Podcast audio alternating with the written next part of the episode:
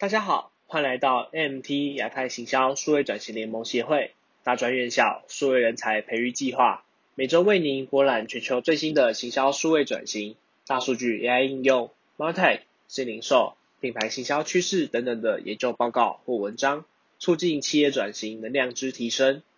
今日想跟各位分享的主题是七分钟快速了解 DMP 及 CDP。你有听过 CRM 客户关系管理系统吗？那 DMP 数据管理平台跟 CDP 客户数据平台呢？为了更好的管理顾客资料，因此发展出了 CRM 系统，用来储存顾客的资料，在需要的时候便能加以利用这些资料。来分析或是预测顾客的行为。不过，随着时间的推移，网络的数及数位科技的蓬勃发展，专注于线下顾客资讯的 CRM 系统，再无法满足所有需求。我们现在处于一个资讯爆炸的时代，在网络上一分钟就会上传五百小时的影片内容至 YouTube，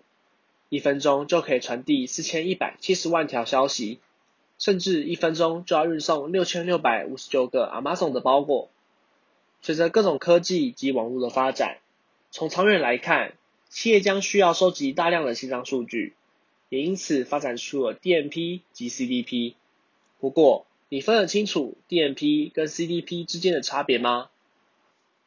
？DMP 是帮助品牌更贴近消费者的一种新手段，专为广告商和代理商设计。收集各式线上的匿名数据，以改善广告定位，并获取新顾客；而 CDP 则专注于现有顾客，以创建完整的消费者蓝图，然后分析并预测他们的与品牌的互动方式。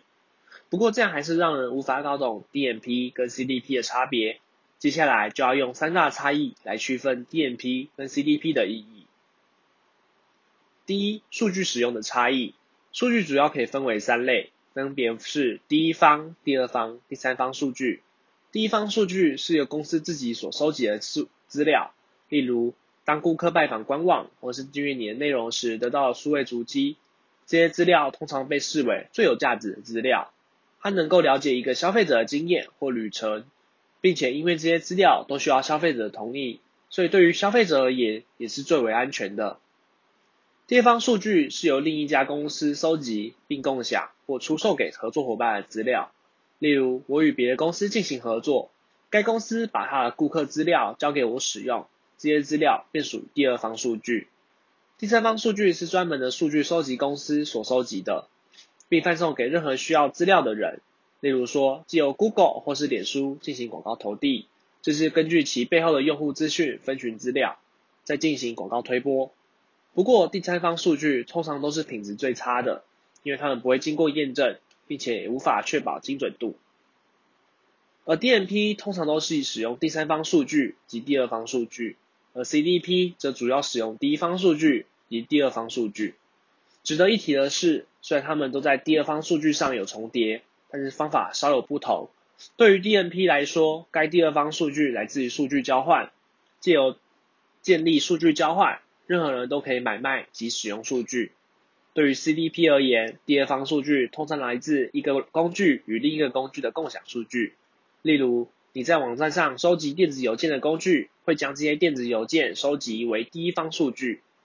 当这些电子邮件从你的收集工具共享到 CRM 时，该数据将成为 CRM 的第二方数据。第二，数据资料的匿名性。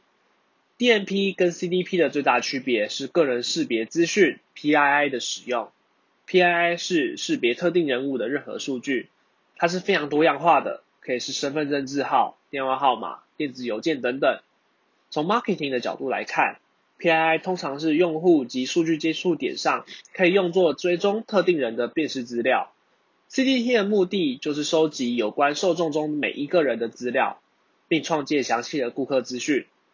CDP 收集的数据越多，其功能就越强大，就可能借由这些资料产生更多不同的 insight。也因此可以说，CDP 依靠 PII 来进行识别，才能进行更进一步的操作。而 DMP 使用匿名数据，它储存的数据没办法去辨识特定人物，通常都是储存非 PII 的匿名辨识标记，例如 cookie、设备 ID 或者是移动广告 ID。第三，数据的保留时间，DMP 跟 CDP 在数据保留在储存体的时间也有很大的差别。大多数的 CDP 都会使他们用户能够长时间的保留顾客数据，因为当这些数据保留时间越长时，就能在同一时间拥有更多数据，而拥有越多的数据，以调保在做顾客分析时，也就能更全面性的去分析，预测结果也会相对更精准。而 DMP 则与之完全相反，他们只保留短时间的数据，通常都将数据保留在九十天的范围内。虽然数据保留时间比较短。不过，因为收集大量不同平台及来源的数位足迹，所以数据量非常大，并且短时间的数据保留也更能代表使用者的近况，在广告投递上也将会更加精准。总结来说，CDP 通常是具有辨识性的内部资料，因为他们会将，并且将这些资料长时间的保留，以增加分析及预测的精准度。总结来说，CDP 通常都是使用有辨识性的内部资料，并且会将这些资料长时间保留，以增加分析及预测精准度。而 DMP 则是借由网络广道大量收集不具辨识能力的数位足迹，用短时间的分群实时更新使用者的标签，以正确投递广告。后续还有一篇研究文章，将更仔细介绍 CDP 及 DMP 的详细使用方法及案例研究。还请大家期待之后的研究。谢谢您这次的聆听。此外，如果您对行销数位转型有兴趣，也欢迎加入 AMT 亚太行销数位转型联盟协会，一起为提升台湾企业的竞争力尽力。谢谢大家。